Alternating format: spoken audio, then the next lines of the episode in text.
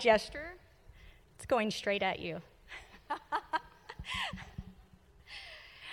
On May 25, 1961, President John F. Kennedy issued an appeal that would forever change the course of our nation's history. He challenged America to land a man on the moon before the turn of the decade. The National Aeronautics and Space Administration, which we know very well here in Houston as NASA, took this mission to heart and began steadfastly forging ahead through the creation of the Apollo program. After numerous years of equipment creation and failure and testing and correction, Apollo 11 took off from Kennedy Space Center on July 16, 1969, and four days later, on July 20th, American astronauts Neil Armstrong and Buzz Aldrin became the first men to ever land on the moon. With over half a billion people watching on television, Armstrong stepped down off the ladder to the lunar module and he famously proclaimed, That's one small step for man, one giant leap for mankind. There are certain events in the history of a people that mark them forever. The moon landing of 1969 was one such event for the people of America. And you can look back on the history of our nation and recognize other momentous occasions, such as the bombing of Pearl Harbor or the delivery of Martin Luther King Jr.'s I Have a Dream speech during the 1963 Civil Rights March on Washington, the Roe v. Wade Supreme Court decision, the terrorist attacks of 9 11 all of these events, for better or worse, both the tragedies and the triumphs, have left an indelible mark on the American people. They were turning points which shifted the course of our nation. As we continue today in the study of the book of Numbers, we come to one such turning point in the history of the Israelites. A tragedy of such vast proportion that the people of God would lament it for generations to come. And although we can't go back and rewrite history, events such as these demand our attention. They provide us with important opportunities to look closely and inspect the mistakes of those who came before us, all in the hope that we would learn from their failures instead of forging ahead with our own. So, with that as our mindset, let's begin in Numbers chapter 13, verse 1, where God has finally and at last brought his people right up to the border of the promised land. 13:1 The Lord spoke to Moses, "Send men to scout out the land of Canaan I am giving to the Israelites." So, the first thing that I want to do is consider these first two verses of chapter 13 in context. And in order to do that, we have to think briefly back at the events that have come immediately before this. So, in chapter 10, we saw the people set out from the base of Mount Sinai for the first time, and they began their journey toward the land of promise. In chapter 11, we saw them rebel against the plan of God. Also, in chapter 11, we saw them rebel against the provision of God. In chapter 12, we saw Miriam and Aaron rebel against the mediator of God. Yet, even still, 13 opens with the Lord instructing, Send men to scout out the land of Canaan that I am giving the Israelites. So we can't just simply breeze past that verse without pausing to recognize the mercy and the faithfulness of God right there in the face of the repeated rebellions of his people and their subsequent judgment, the Lord is still leading his people to the land. Why? Because he had promised to give it. And the fact that despite their recent setbacks, he is still leading the people to the land tells us something very important it tells us that they didn't have to perfectly follow him in order to possess his promises. The Lord was perfectly prepared to lead an imperfect people to the place of his promise.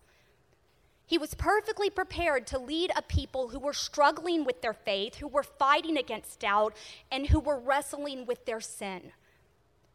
This is a very good and a very necessary reminder for us. God's call upon our lives as we follow after Him is not perfection. It is, however, persistent. However, imperfectly, we must persistently pursue the promises of God as we follow him. Starting in verse 17, Moses provided the scouts with details of their mission. They were to perform reconnaissance of the land and then bring back a report of what they found. And I think it's very important for us to note that the scouts weren't going to discover anything that the Lord didn't want them to find. Can we agree about that? He, he, want, he wanted them to see everything that they saw. He wanted them to see the abundance of the land. He wanted them to see the strength of its inhabitants. He wanted them to see the might of the cities that they had to conquer.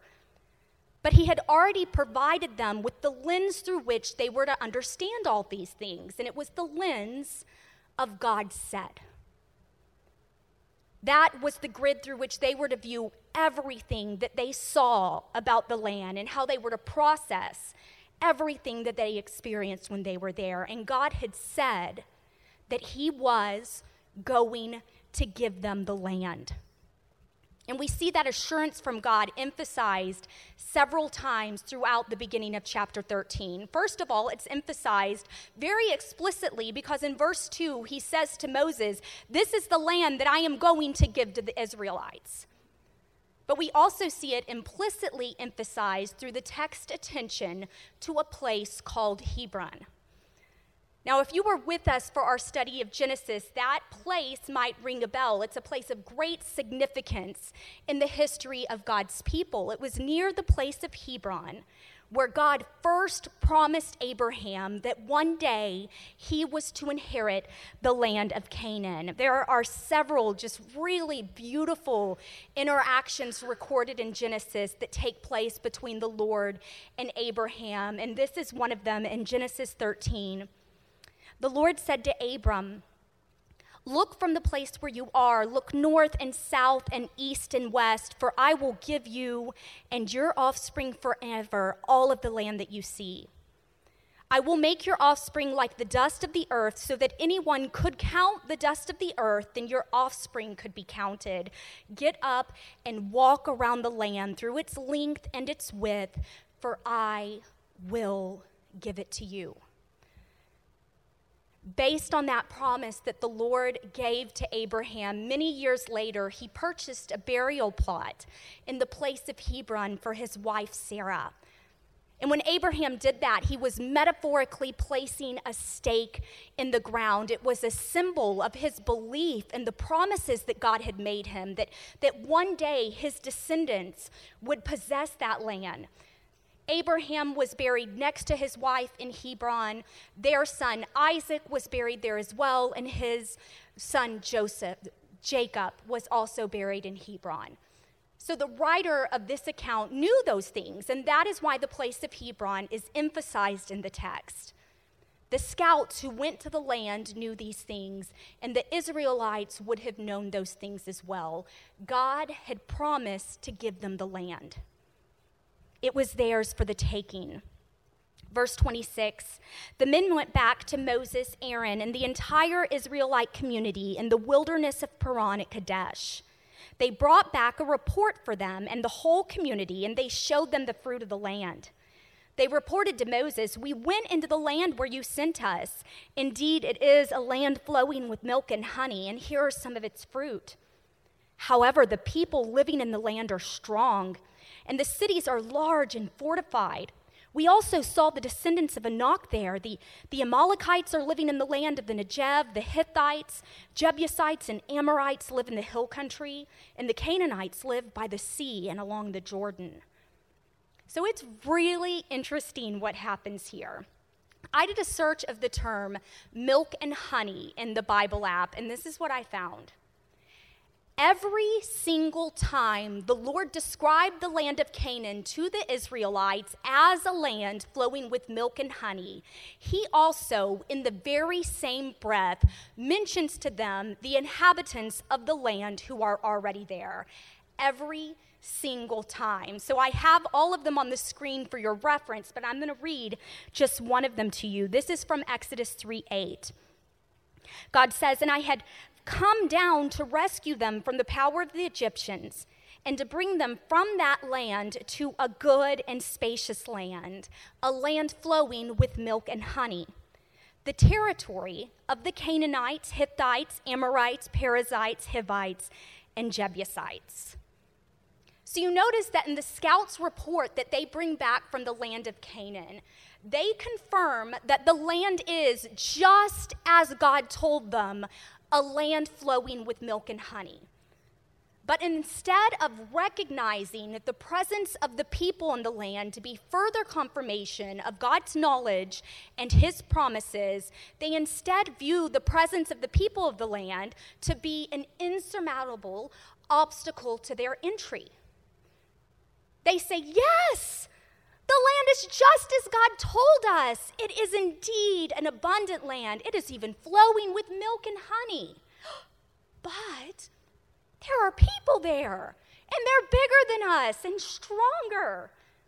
Like that whole last part came as a complete surprise to them, as if God hadn't repeatedly already told them of these things. But don't we do the same thing very often? Don't we pick the parts of God's word that are appealing to us and then we somehow just manage to neglect the rest of it? But that is a very dangerous practice because half truths have a way of growing into full lies. It's one of the reasons why I find the prosperity gospel to be so particularly insidious because the spies failed to rightly recognize, because they had hitched themselves to only half the truth, the spies failed to rightly recognize the sovereignty of God over the situation, and then they bought fully into the whole lie that they could not conquer the land. Verse 30. Then Caleb quieted the people in the presence of Moses and said, Let's go up now and take possession of the land because we can certainly conquer it. So Caleb had seen the exact same thing that the other spies had seen, but because he had attended carefully to the whole truth of what God said, he was able to rightly recognize the presence of the people of the land to be further confirmation of God's sovereignty, and it made his belief and his faith that they could conquer it even stronger. Verse 31. But the men who had gone up with him responded, We can't attack the people because they are stronger than we are. So they gave a negative report to the Israelites about the land that they had scouted. So that term negative report in verse 32 is translated as evil or false report in some of the other Bible translations. The original word there is a word that is always associated with negativity, with falsehood, and with strife. So, what happens is that the scouts end up giving an exaggerated interpretation of the dangers that they saw in the land in order to sway the public opinion, and it worked. Something I want you to notice what's going on here is that when you possess the whole truth, like we see Caleb presenting, he had no need to exaggerate the details or to overstate his case. But when all you have is a half truth, it demands that you do those things. So, as we come to the end of chapter 13, the people have been faced with two diametrically opposed options Caleb's we can, or the scouts we can't. But only one of these aligned with the whole truth of what God had said. So, what are the Israelites going to do? 14:1 then the whole community broke into loud cries, and the people wept that night. All the Israelites complained about Moses and Aaron, and the whole community told them, If only we had died in the land of Egypt, or if we had died in the wilderness. Why is the Lord bringing us into this land to die by the sword? Our wives and children will become plunder. Wouldn't it be better for us to go back to Egypt? So they said to one another, Let's appoint a leader and go back to Egypt. As we move into chapter 14, we see that the entire community gets just completely swept up in the drama of the scouts' report, and their immediate knee jerk reaction is to assume defeat. There is an absolute lack of consideration given the report that the scouts brought back that they even stood a chance. And what I find so crazy about the whole thing is that the Lord wasn't even asking them to believe anything that He hadn't already proved to them, that He hadn't already shown them. In the book of Deuteronomy, in Moses' retelling of this account, Moses says this Then I said to you, Do not be terrified and do not be afraid of them. The Lord your God, who is going before you, will fight for us as he did for you in Egypt, before your very eyes, and in the wilderness. There you saw how the Lord your God carried you as a father carries his son all the way you went until you reached this place. In spite of this, you did not trust in the Lord your God, who went ahead of you on your journey in a fire by night, which they saw, and in a cloud by day, which they saw. So, Moses' point here is that they had seen with their own eyes what the Lord had done, and yet, despite everything that the Lord had showed this people, their knowledge of Him was still lacking. Psalm 95 says this For 40 years I was angry with that generation. I said, They are a people whose hearts go astray, and they have not known my ways. The Israelites still did not know the Lord, and it was not because of a lack of revelation on his part. Most of you are probably familiar with that verse in Second Corinthians that says that we are to walk by faith, not by sight. And it's true that as followers of Christ, we are to walk primarily by our sense of faith. But I want you to consider for a few minutes how that has worked itself out in the story of the Israelites so far. Because God didn't require the Israelites to demonstrate faith until he had already proven himself to be faithful. So he first moved on their behalfs in ways that they could tangibly experience, in ways that they could actually see. Right? He, he destroyed their enemies in Egypt through the 10 plagues. He parted the Red Sea and he led them straight through it. And then he led them via the visible sign of the cloud and the fire. And so then the sight of what he had done should have transitioned into this growing faith, a deep and abiding belief in, in what he says, a confidence in, in who he says that he is and what he will do on their behalf. And then that faith over time is to grow into their primary sense, even so much that it can replace someone's sight so that they're not any longer so dependent upon the things that they see with their eyes tall walls, fortified cities, big people, but with what they know to be true about God. He is mighty, He is strong, and He is for us. But somewhere along the way, this process in the Israelites had been stunted by their persistent disbelief. And that disbelief, that unbelief, was the root sin of their rebellion. It was their unbelief that produced their complaints in chapter 11, their criticism in chapter 12, the negative report of the land in chapter 13, and their refusal to enter into the place of God's promise in chapter 14. Matthew Henry said that unbelief is a sin that has its own punishment, for those who do not trust God are continually troubling themselves. And haven't we seen very sadly that to be absolutely the case in the Israelites? And I bet that some of us, most of us, have found that to be absolutely true in the moments when we felt trust and have faith in our God as well.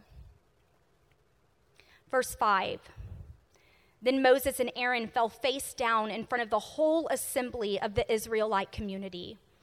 Joshua, son of Nun, and Caleb, son of Jephunneh, who were among those who scouted out the land, tore their clothes, and they said to the entire Israelite community, The land we passed through and explored is an extremely good land. If the Lord is pleased with us, he will bring us into this land, a land flowing with milk and honey, and give it to us. Only don't rebel against the Lord and don't be afraid of the people of the land, for we will devour them. Their protection has been removed from them, and the Lord is with us. Don't be afraid of them. So we see Caleb and Joshua do a couple of really important things here. First, we see them reminding the Israelites to fear the right thing. That was something that Christy picked up on last week as well. They say you don't need to be afraid of the people of the land. What you should be fearful of is what's going to happen if you rebel against the Lord. And then we also see Caleb and Joshua attempting to reorient the Israelites to the whole truth of what God had said. They rightly remembered that the Lord had always told them that their conquest of Canaan was going to be a military endeavor. Do you remember that first week of study, all of the reading where he was organizing them as an army? He had taken every opportunity to prepare the Israelites for the inevitability of this upcoming battle. And he had even previously given them some insight into the, who the primary actor in this battle was going to be. And it was him. In Exodus 23, God had told them, I will cause the people ahead of you to feel terror and will throw into confusion all the nations you come to. I will make all your enemies turn their backs to you and retreat. I will send hornets in front of you, and they will drive out the Hivites, Canaanites, and Hittites away from you. So, God had provided the Israelites with detailed knowledge of how He was going to go before them into the land and weaken the inhabitants so that they could come in and conquer it. Yet, even so, the Israelites have hardened their hearts in disbelief. Verse 10 While the whole community threatened to stone them, the glory of the Lord appeared to all the Israelites at the tent of the meeting. The Lord said to Moses, How long will these people despise me? How long will they not trust me despite all of the signs I have performed among them? I will strike them with a plague and I will destroy them, that I will make you into a greater and mightier nation than they are. So, those of you who may be familiar um, with the biblical narrative, this uh, proposal of the Lord to uh, destroy his people and start again with a faithful few should sound somewhat familiar. In Genesis 6, we're given the account of the flood, and most of you are familiar with how that story goes. God commands Moses to build the ark, and then the floodwaters come, and they keep coming and they keep rising, so that eventually every living creature that is not safely closed in on the ark perishes. So, one of the main differences between the account of the flood in Genesis chapter 6 and the account of the Israelites in Numbers 14 is that the Israelites have an intercessor who steps in on their behalf.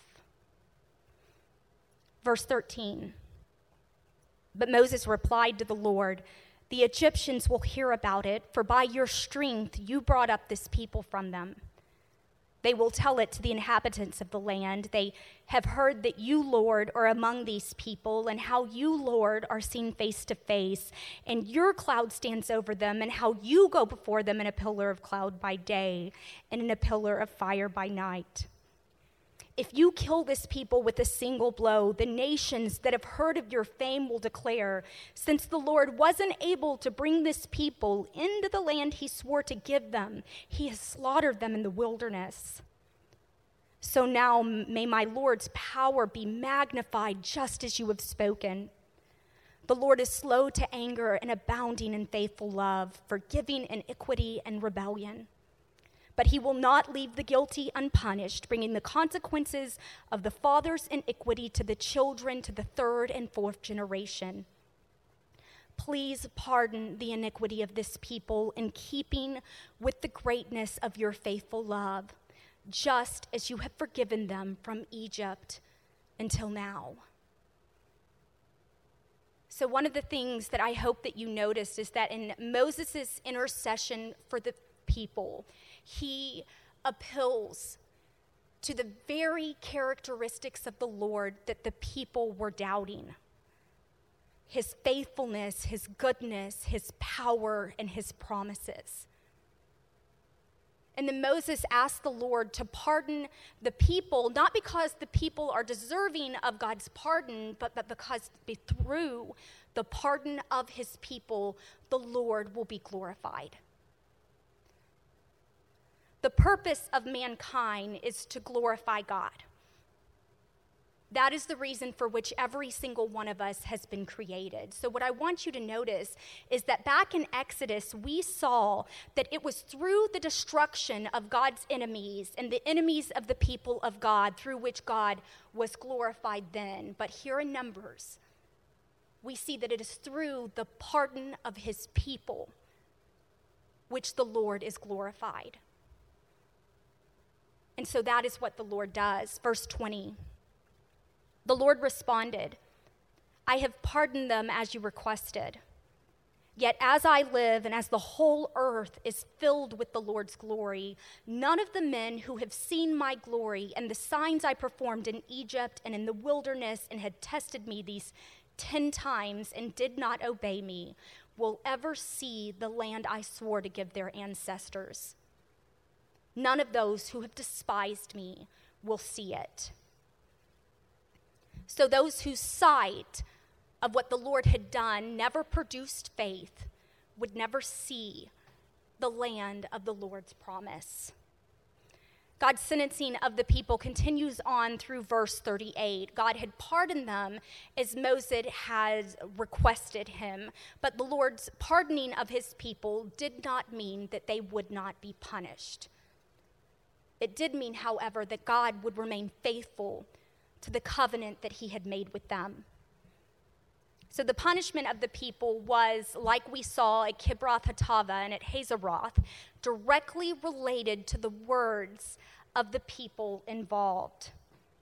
They said back in 14:2, if only we had died in the wilderness. And then four times the Lord tells them, your corpses will fall in the wilderness they asked in 14:3, "Well, wouldn't it be better if we just went back to Egypt?"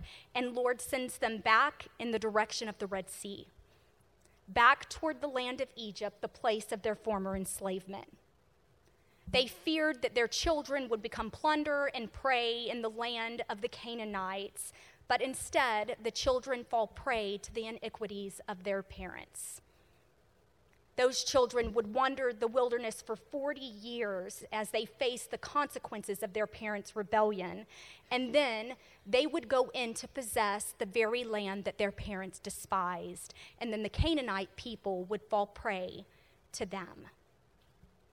So, an immediate confirmation of these judgments all of the scouts who persisted in their unbelief and who encouraged the other Israelites to do the same thing died in a plague, and Joshua and Caleb were spared.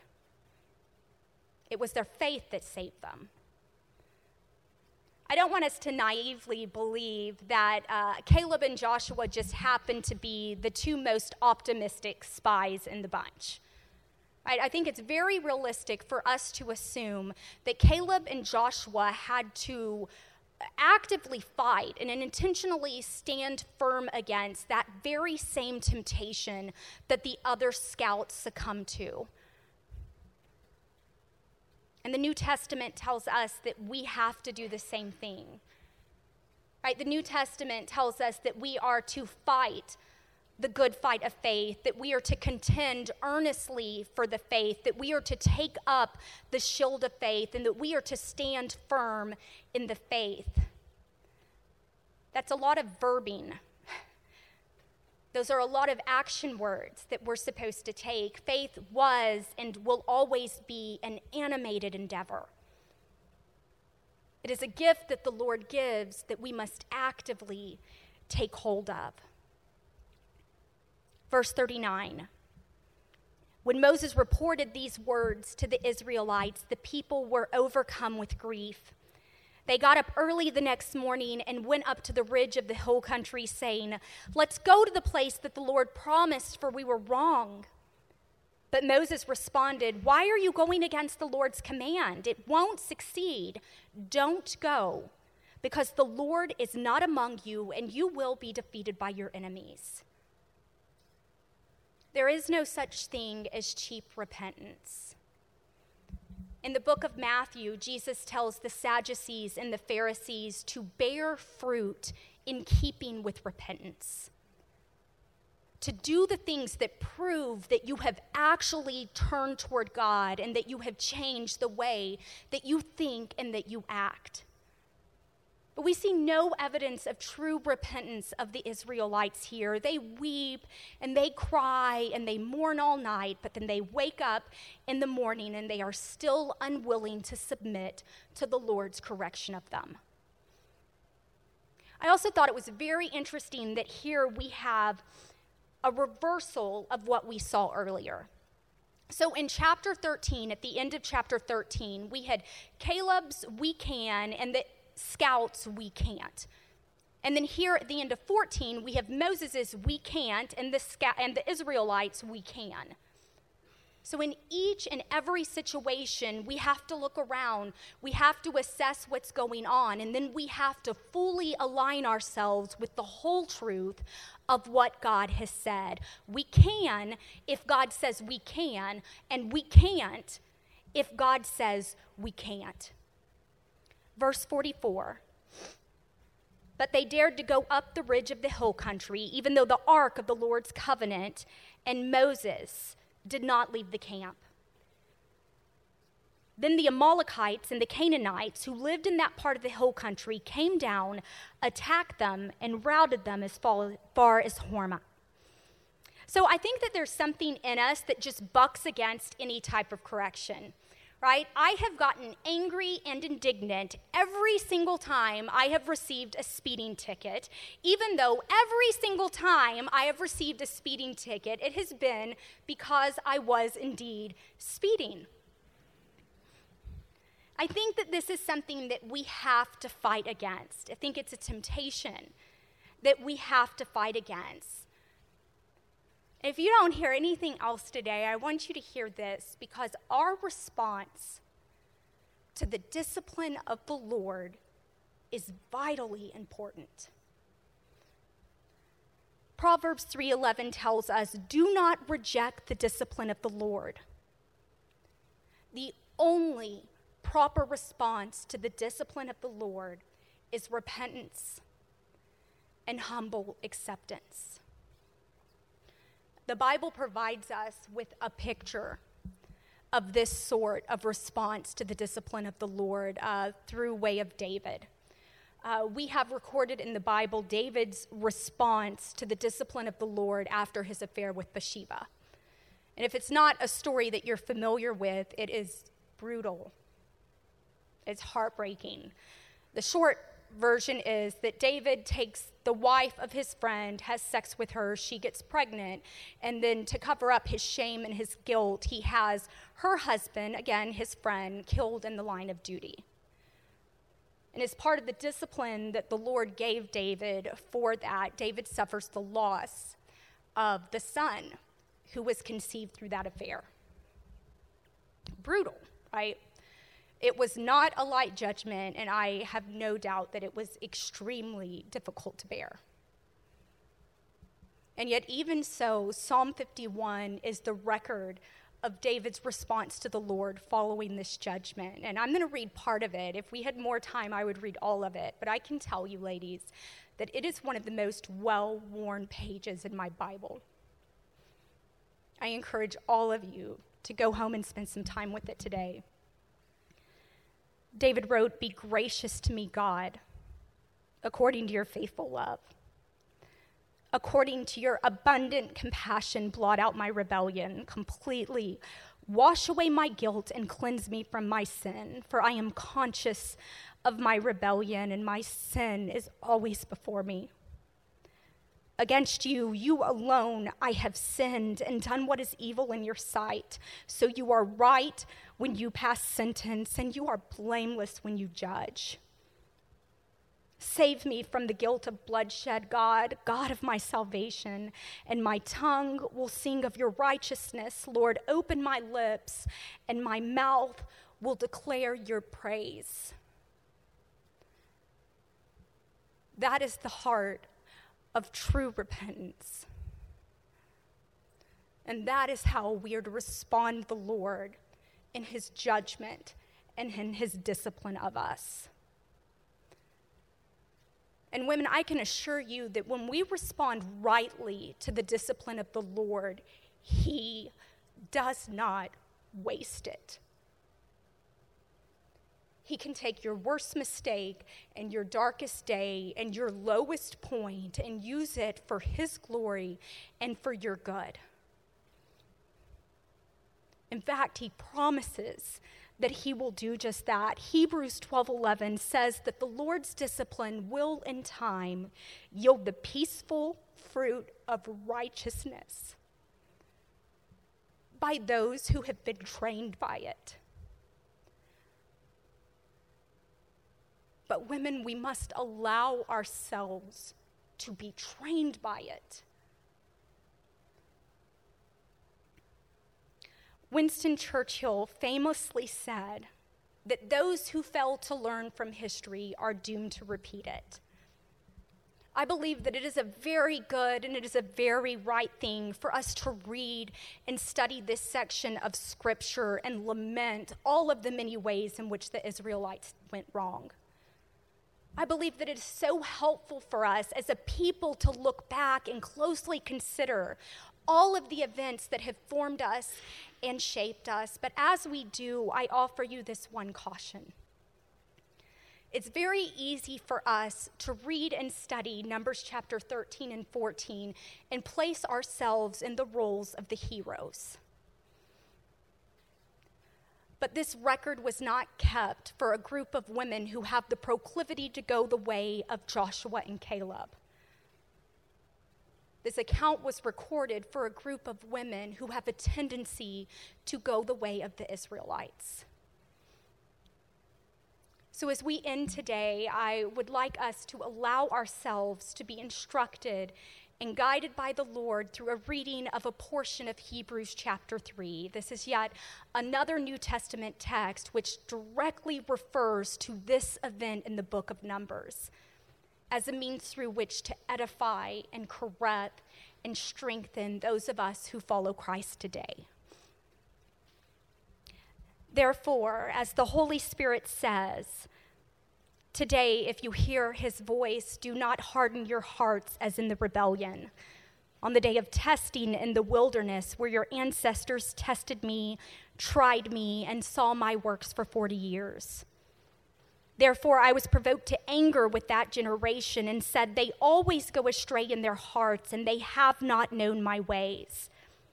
So I swore in my anger, They will not enter my rest. Watch out, brothers and sisters, so that there won't be in any of you an evil, unbelieving heart that turns away from the living God but encourage each other daily while it is still called today, so that none of you will be hardened by sin's deception. For we have become participants in Christ if we hold firmly until the end the assurance that which we had from the start. As it is said, today, if you hear his voice, do not harden your hearts as you did in the rebellion. Father God,